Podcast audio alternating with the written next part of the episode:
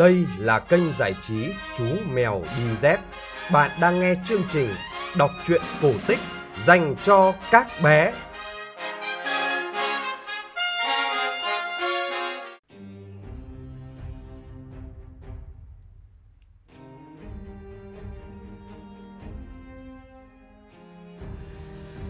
Các bạn nhỏ thân mến, trong chương trình hôm trước, chú mèo đi dép đã kể cho các bạn nghe câu chuyện Mị Châu Trọng Thủy. Trong câu chuyện đó, Trọng Thủy đã lừa dối Mị Châu để ăn cắp chiếc lẫy của nỏ thần. Sau khi bị mất lẫy, nỏ thần đã mất đi phép thuật, không thể bắn ra hàng ngàn mũi tên được nữa. Mất đi sức mạnh, An Dương Vương đã không thể bảo vệ thành cổ loa và phải bỏ chạy ra biển. Vậy các bạn có tò mò về chiếc nỏ thần không? Để biết được tại sao An Dương Vương lại có nỏ thần, chúng ta hãy cùng nghe câu chuyện Sự tích thành cổ loa.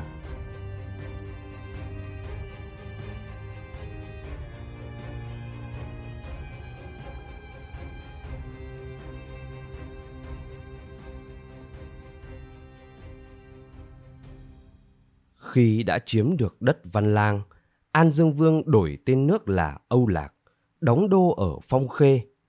Khu đất chọn để đắp thành là một quả đồi đất rắn như đá. Đám đông người hì hục đào đất, khuân đất hết ngày nọ sang ngày kia, tòa thành cao dần. An Dương Vương cùng bọn tướng tá đến xem rất lấy làm hề hà, cho là một tòa thành có thể đứng vững muôn đời, sấm sét không lây chuyển, mưa bão không thể làm sạt được và quân giặc cũng không thể phá nổi. Nhưng một đêm, cả bức tường thành quanh co đều sập xuống như đất bằng. An Dương Vương đến xem rất lấy làm tức giận. Hỏi nhân dân ở gần, họ nói, ban đêm họ nghe thấy những tiếng bước chân rầm rập ở khắp các ngả kéo đến, những tiếng xì xào có thể là yêu tinh. Người đâu mà lại đông đến thế? Họ sợ quá nên không dám hé phên nhìn ra. Rồi họ lại nghe thấy những tiếng huỳnh huỳnh, tiếp đến những tiếng đổ âm âm như sấm dậy. An Dương Vương sai các tướng đốc thúc đắp lại thành cho kỳ được. Đám người hăng hái đắp lại không ngừng, tường thành mỗi ngày một cao dần và lại cao như cũ. Nhưng rồi một đêm, cả dãy tường thành lại sập xuống như đất bằng. An Dương Vương sai người đi hỏi nhân dân ở gần, thì họ lại nói như trước. Ban đêm, họ cũng nghe thấy những bước chân rầm rập như thiên binh vạn mã chảy qua, rồi lại những tiếng huỳnh huỳnh, tiếp đến là những tiếng ầm ầm như sấm động. An Dương Vương lại xem chỗ thành đổ, cầu trời phù hộ mình đắp cho xong tòa thành. Vua đi vòng quanh chân tường, vừa đi vừa suy nghĩ. Bỗng nhiên, vua thấy một ông già râu tóc bạc từ phía xa đi lại.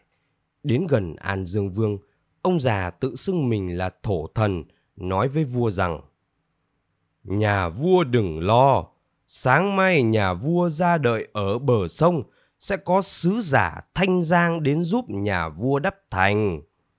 Nói xong, ông già biến mất. Hôm sau mới tờ mờ sáng, An Dương Vương đã ra tận bờ sông để đợi giang sứ. Vừa bắt đầu tan sương thì có một con rùa vàng rất lớn nổi trên mặt sông từ phía đông bơi vào bờ. Đến gần nhà vua, rùa tự xưng mình là thần Kim Quy, sứ giả của vua Thủy Tề. An Dương Vương sai đặt giang sứ lên một chiếc mâm vàng và khiêng vào cung. Vua hỏi kế đắp thành, thần Kim Quy bảo rằng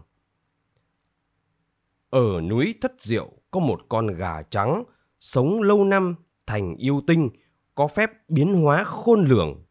Nó thường hãm hại khách qua đường và khách ngủ ở các quán trọ trong vùng này. Lại thêm, các vua thời trước cùng bọn nhạc công chết đi đều chôn ở núi Thất Diệu. Những kẻ ấy mang oán hận sâu đậm, hóa thành yêu tinh, lẩn quất trong khe đá, trong hang sâu.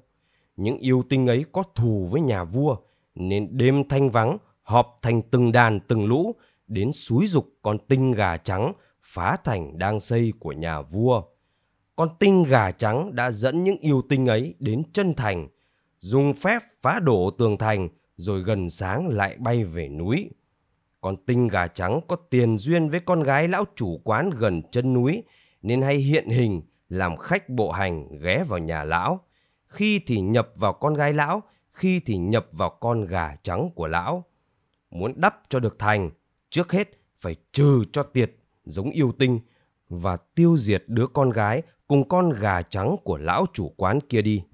Nghe lời thần mách bảo, vua sai mấy viên tướng đem quân vào rừng mai phục, rồi vua cải trang cùng thần Kim Quy giả làm khách bộ hành đến quán xin ngủ trọ. Chủ quán từ chối, lấy cớ là trong núi có nhiều yêu quái hay làm hại khách đi đường. Nhưng An Dương Vương và thần Kim Quy nhất định xin ở. Chủ quán phải chiều ý hai người. Đến đêm, An Dương Vương nghe thấy những bước chân rầm rập ở ngoài, những bước chân từ khắp các nả đi lại rộn ràng. Đột nhiên, có bàn tay rất mạnh đập vào cái phên nhà của lão chủ quán. Tiếp đến là tiếng gọi người con gái của lão. Thần Kim Quy lên tiếng nạt nộ, tiếng bên ngoài im ngay. Những tiếng chân bước cũng xa dần. Gần sáng, lại có những tiếng chân rầm rập ở ngoài. Thần Kim Quy bảo An Dương Vương mở cửa phên ra, gọi quân mai phục, đuổi theo đám yêu tinh đang rút lui về núi Thất Diệu. Quân tinh nhuệ vừa đuổi vừa dương nỏ bắn theo tới tấp. Cứ một loạt tên bay đi là lại nổi lên những tiếng kêu khóc rùng rợn. Tiếng rên rỉ khóc than mỗi lúc một thưa dần. Đến khi mặt trời mọc thì yêu khí đã tan. Quân lính của An Dương Vương đào được rất nhiều hài cốt và nhạc khí cổ trong các hang núi. Họ chất thành từng đống cao rồi đem đốt đi, cho than đổ xuống suối, cho an hẳn những con yêu tinh. An Dương Vương và thần Kim Quy trở về quán trọ bảo chủ quán hiến cho mình con gà trắng để tạ trời đất. Con gà vừa bị cắt tiết thì con gái chủ quán cũng lăn ra chết. Giữa lúc ấy, có một con chim từ trong nhà bay vụt ra. Trong tích tắc, thần Kim Quy đã biết ngay đó là con yêu tinh đang tìm đường chạy trốn. Thần hét lên một tiếng, bật lên không trung, giơ tay đánh xuống một trường. Chỉ nghe âm một tiếng, rồi thấy con yêu tinh đã lăn ra chết. Yêu ma đã trừ xong, thần Kim Quy lại hiện nguyên hình là con rùa vàng rất lớn.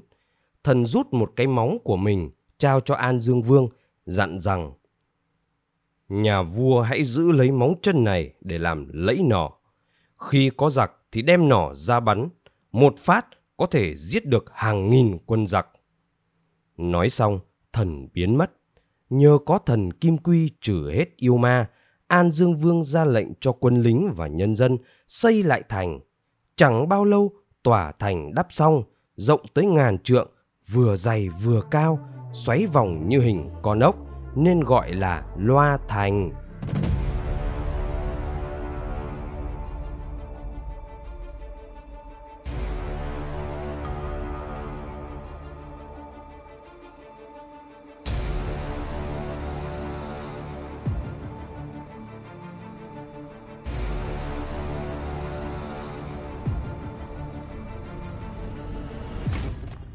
Các bạn vừa nghe xong câu chuyện cổ tích Sự tích thành cổ loa phát trên kênh giải trí Chú Mèo Đi Dép.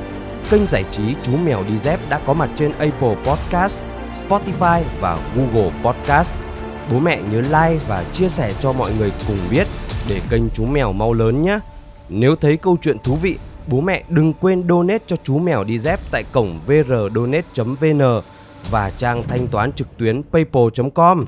Để biết thêm chi tiết về chương trình, các bạn có thể truy cập chú mèo đi dép.com hoặc fanpage chú mèo đi dép. Chúng ta sẽ gặp lại nhau trong chương trình kể chuyện vào 9 giờ tối mai. Còn bây giờ, xin chào và chúc bé ngủ ngon.